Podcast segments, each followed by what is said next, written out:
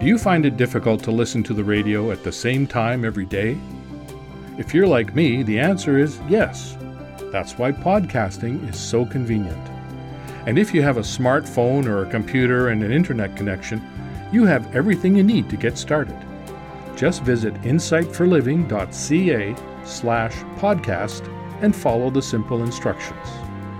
At Insight for Living Canada, we have three podcasts available for you to stream or download when you want, where you want, at your convenience.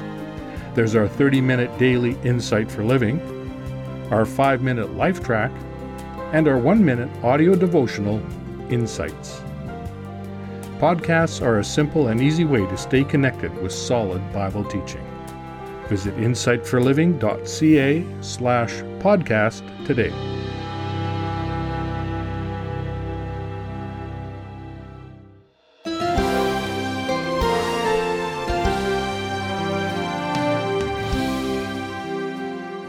Can we really know what to expect beyond the grave? What happens in the moments after you die? These are serious questions that deserve clear answers.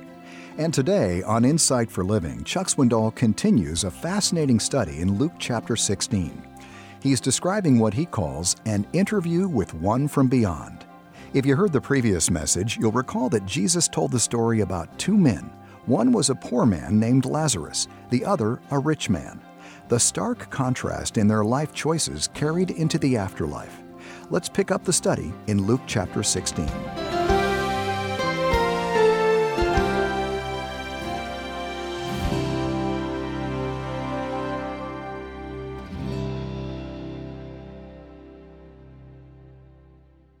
Here is a rich man whom, as we will see, is eternally lost. And here is a poor man who is eternally saved. And there is a remarkable reversal of events at death. Verse 22 Now it came about that the poor man died. And he was carried away by the angels to Abraham's bosom. Here is a believer who dies.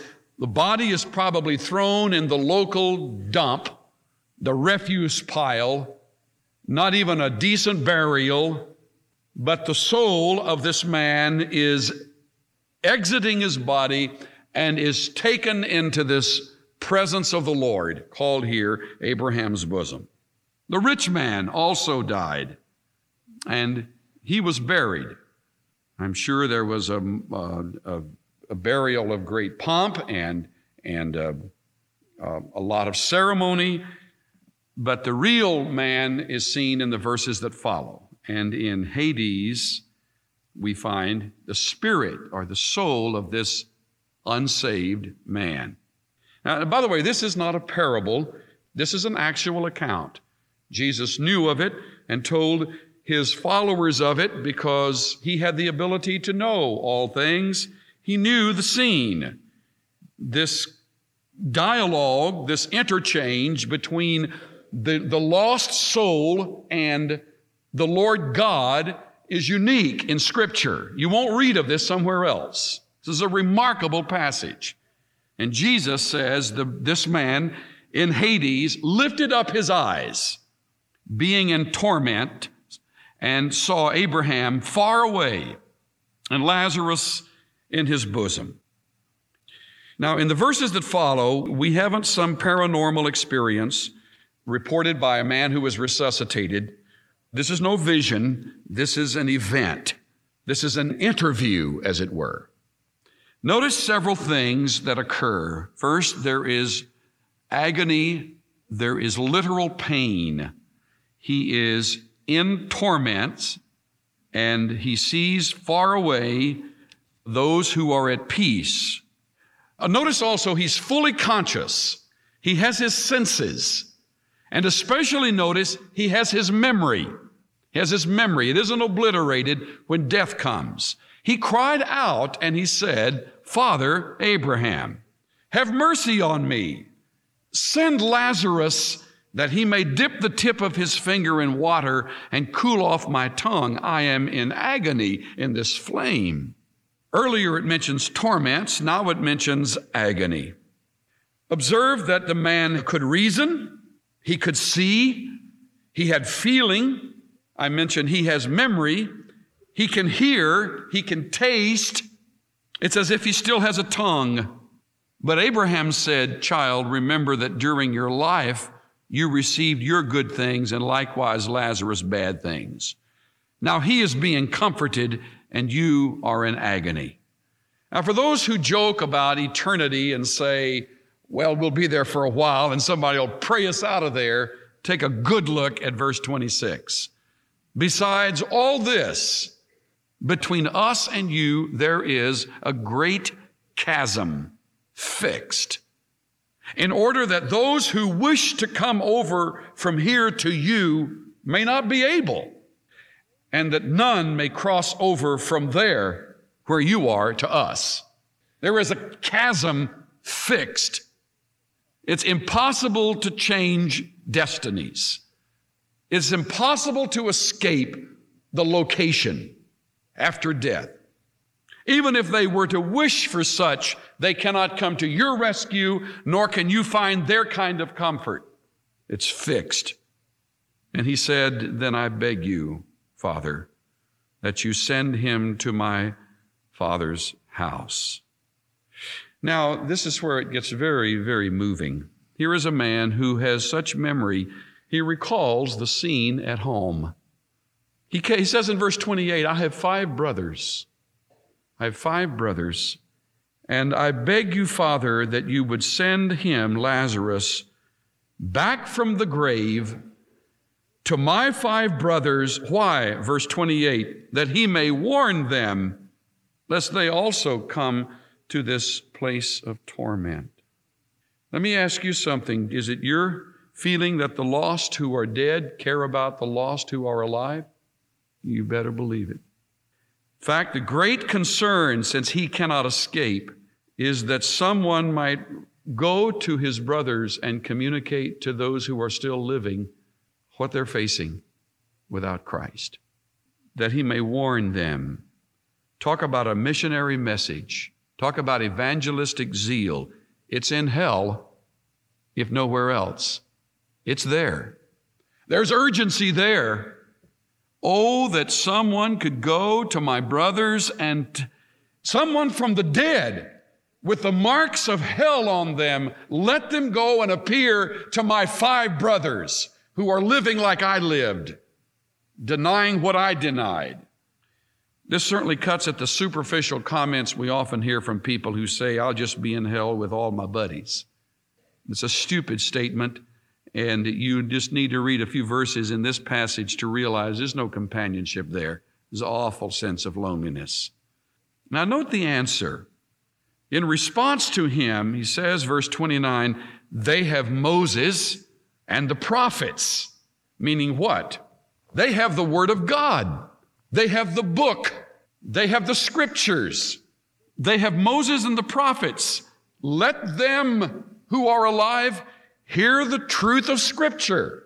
Let them hear the verses. Let them hear the preachers. Let them hear the broadcasts. Let them hear the message. Look at him. Verse 30. No, no, Father Abraham. But if someone goes to them from the dead, they will repent. See, he's bargaining with him. Lord, he says, uh, I know they've got it. They've got Bibles stacked in their bookshelves. They've got Bibles available on the uh, dining room table. They have, they have Bibles in the, in the study. There's Bibles all over that place. No. But if someone were to go to them from the dead, they'd repent. They'd believe. That's all it would take. I find the next response absolutely amazing. Verse 31. He said to the man in hell, if they do not listen to Moses and the prophets, neither will they be persuaded if someone rises from the dead. You talk about the power of the scriptures. If you could bring to a lost person the presence of someone who has been in hell to tell them of the message, or if you could bring to the lost person the truth of the scriptures, the scripture would, would be more convincing of the two. We have available to us in our Bibles sufficient truth to do the job. It is all that is needed to convince the person without Christ that they are missing what life is all about. Even if you could do something miraculous, which we cannot, like bring someone back from beyond, you could not have as great an impact as you do in preparing the life by presenting the scriptures. They have Moses and the prophets. If they do not listen to Moses and the prophets, they wouldn't be persuaded if someone rose from the dead. You know what I, how I would put this entire message in one sentence? It would, it would be this sentence. Those who ignore the Word of God in life will not be ignored by the God of the Word in death. Those who ignore the Word of God in life will not be ignored by the God of the Word in eternity. Now, messages like this never fail to raise questions.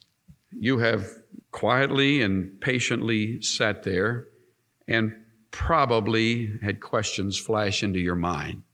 I know if I were sitting where you're sitting, so would I, if this were coming to me for sort of like a bolt out of the blue. So let me answer four or five of the what I would call the major questions that haunt people. One of them says this How can a loving God send people to hell? Now, uh, that question bothers me. I don't like the way it's worded because I don't like its implications. So, if you'll allow me to analyze the question before I answer it, it will help. The question seems to imply that God is indulgent, goody goody, weak, and that mankind is being taken advantage of, handled cruelly and without feelings. And God is sort of taking delight, saying, uh, Get out of my sight, and um, pushing people against their wills. So, if that is what is meant by the question, then that needs to be addressed first. But if, if it's an honest question, I would, my answer would be that God has established the ground rules. That's his sovereign right. As the creator of life, his ground rule states that those who believe in his son will have eternal life. Those who do not believe in his son will not have eternal life with him. The believers will have the blessedness of heaven those who reject the message must face the punishment of that rejection. And lest you think God is unmoved over that scene, you'll need to put in your mind 2 Peter 3 and verse 9, which states, The Lord is not slow about his promise, as some count slowness, but is patient toward you, not wishing for any to perish but for all A-L-L to come to repentance. Remember that verse. When someone presents to you the idea that God cruelly and gleefully dances about heaven as people are dumped out of their will into hell, present to them 2 Peter 3 9. What about those who have never heard? Is a major question. What about those who sincerely follow their own beliefs and their own religion. I want to say that we must be careful about stepping into the role of God. Only He knows the destiny of people. People that you and I might think are not in the family may be. People you and I may think are in the family may not be. That thought haunts me a lot since I see a lot of church people and I have reason to wonder about their eternal destiny since by uh, their fruits you shall know them. God alone knows the heart. He alone is the one who makes the final determination. Not all who call him Lord, Lord will enter into the kingdom. Not all who think they are lost are lost. Don't misquote me. Just remember the way I said that. Some have come to know Christ and have thought that they've lost it. If you've truly come to know Christ, you cannot lose such a thing. Now, look at this uh, statement in Romans chapter 10, if I may have you turn back there, please. Let's understand that sincerity is not the basis of salvation, faith in Christ is. Romans 10, verse 14.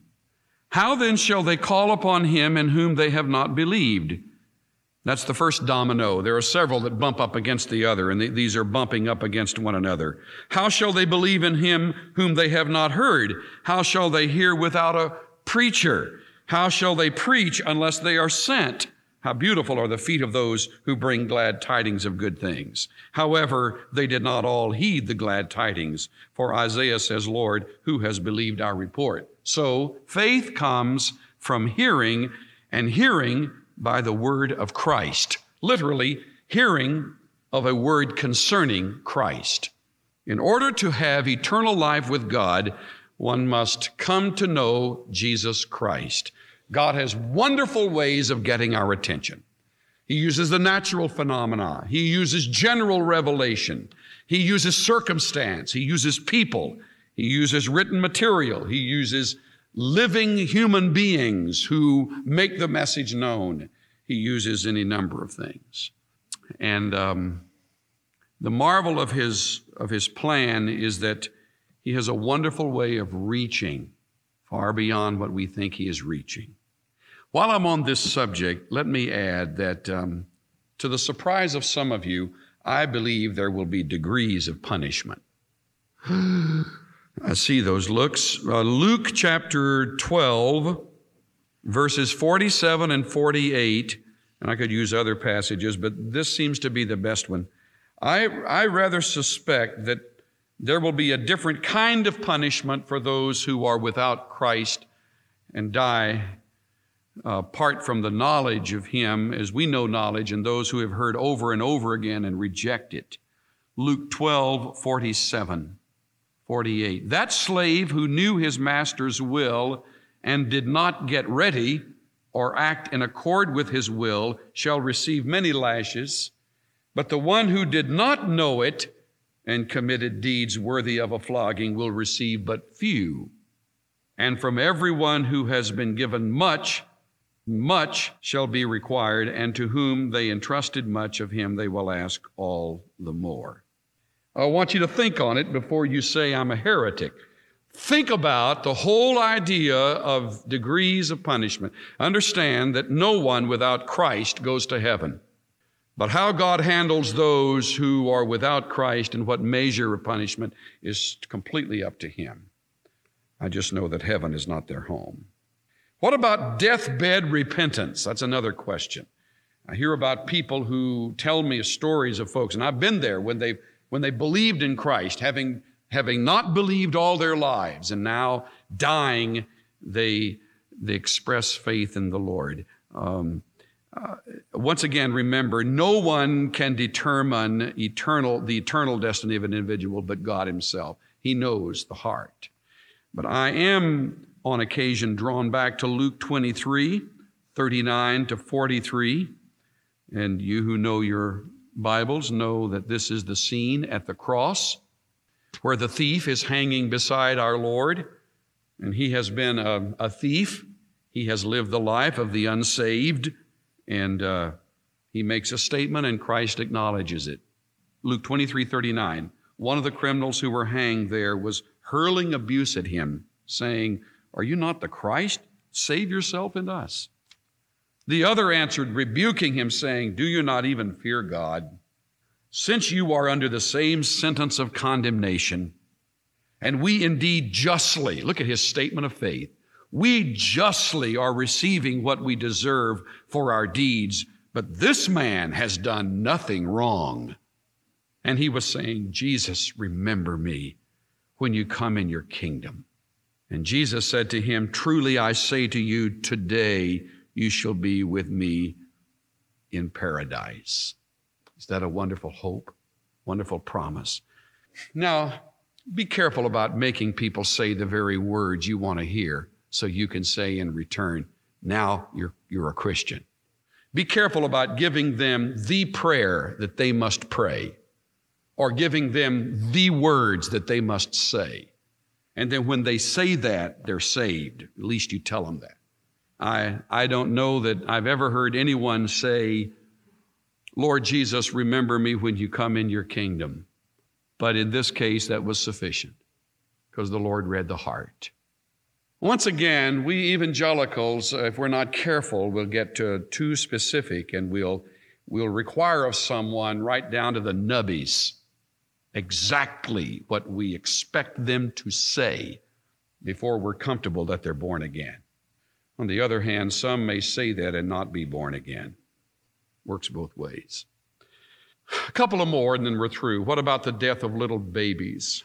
I often help people with this one and they struggle because they've lost a little child that never reached an age of understanding. It's my understanding that a, a child that has not reached an age of response, a time when they can reason with, even in a childlike way, the Lord Jesus and the claim upon their life that He makes that uh, they, upon death, will be with the Lord. And the basis of that, the best passage I know to refer to that is 2 Samuel 12 23, where David says of the child that has died, I will go to him, but he will not return to me. Somehow, in God's wonderful plan, there is in heaven a place reserved for the infant, for the young life who is on this earth taken and I, I'm comforted that David says he can't come back to me, which is interesting. Speaks a word regarding reincarnation, doesn't it? He cannot come back to me, but I, I can go to him. Speaking of reincarnation, that's the final one. Is it valid? I obviously do not believe in it. People say John 3 is a good basis of it. You must be born again. They, I've heard that used. Roman, uh, Hebrews 12, we are surrounded by a great cloud of witnesses, and they say, you see, people have come back and they surround us. And uh, if there were reincarnation, I think Scripture would refer to several deaths that the same soul would pass through, but Scripture always refers to death of an individual in the singular. Furthermore, Hebrews 9:27 says it's appointed unto man once to die, and after that, the judgment. Job 7, 8 through 10. The eye that now sees me will see me no longer. You will look for me, but I will be no more. As a cloud vanishes and is gone, so he who goes down to the grave does not return. Reading Job 7, 8 through 10. He will never come to his house again. His place will know him no more. And don't forget that great chasm fixed, which we just read about. He says to the man in torment, There is a great chasm fixed. Those cases where reincarnation seems to be promoted and published, I believe, are cases of demonism. Now, I have one final question for you, which only you can answer. Where are you going to spend eternity?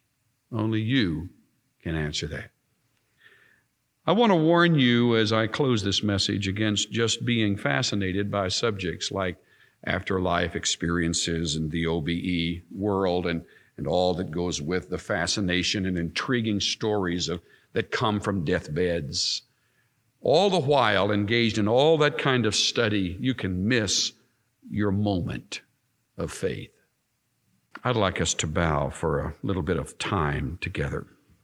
The evening is young. You have time to think, to ponder, and because only you can answer your the condition of your inner being, then you answer. Where am I going to spend eternity? If I were to die tonight, in a matter of seconds, where would my soul be? And I plead with you yet again if you are not absolutely certain that you would be in the presence of the Lord, make certain now. Trust in Jesus Christ now. Take Him now.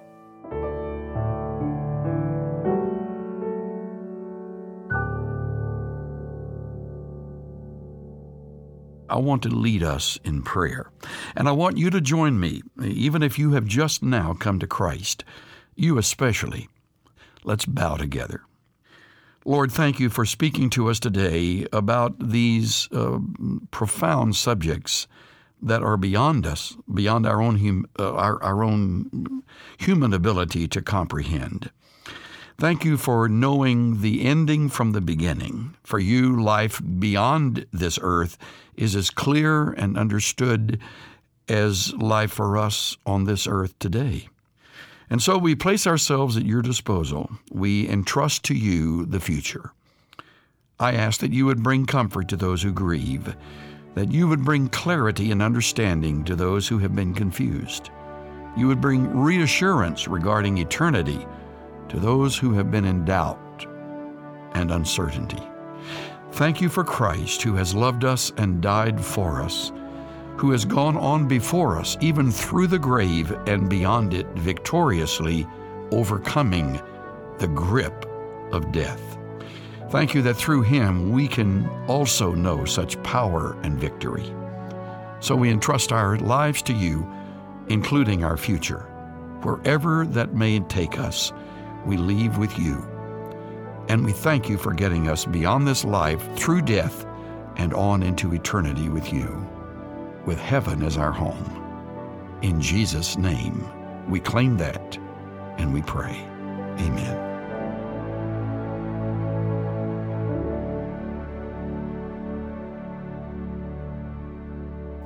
As Chuck Swindoll said earlier, those who ignore the Word of God in life will not be ignored by the Word of God in death. Perhaps you're finally prepared to deal with the issues that have been a barrier between you and God, and you're ready to embrace His gift to you. Please stop by our website, where you'll discover a wealth of free resources that will help you take your first steps. The web address is insightforliving.ca. A long time ago, Chuck made a statement and a message that's been quoted over and over again. In fact, it's possible you've seen these words in a wall frame. He said, I am convinced that life is 10% what happens to you and 90% how you react. This single sentence is actually connected to a much longer message. I'm pleased to say the entire message is included in a brand new book, and we'd love to send you a copy today. The full title is Life is 10% What Happens to You and 90% How You React.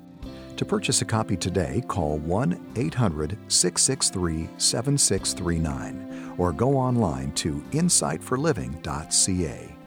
Chuck's personal mission on these programs is to help you align your attitude with the truth of Scripture.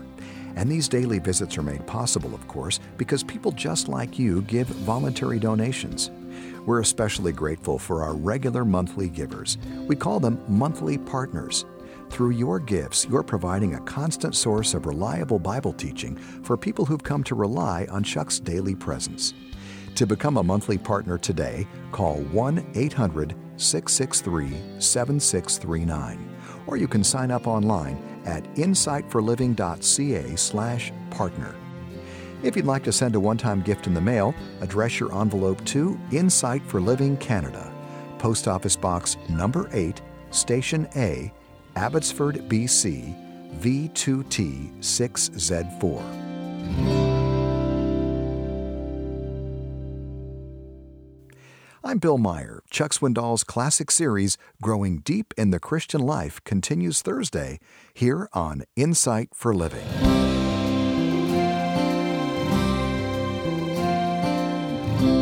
The preceding message, an interview with One from Beyond, was copyrighted in 1985, and the sound recording was copyrighted in 2023 by Charles R. Swindoll Incorporated. All rights are reserved worldwide. Duplication of copyrighted material for commercial use is strictly prohibited.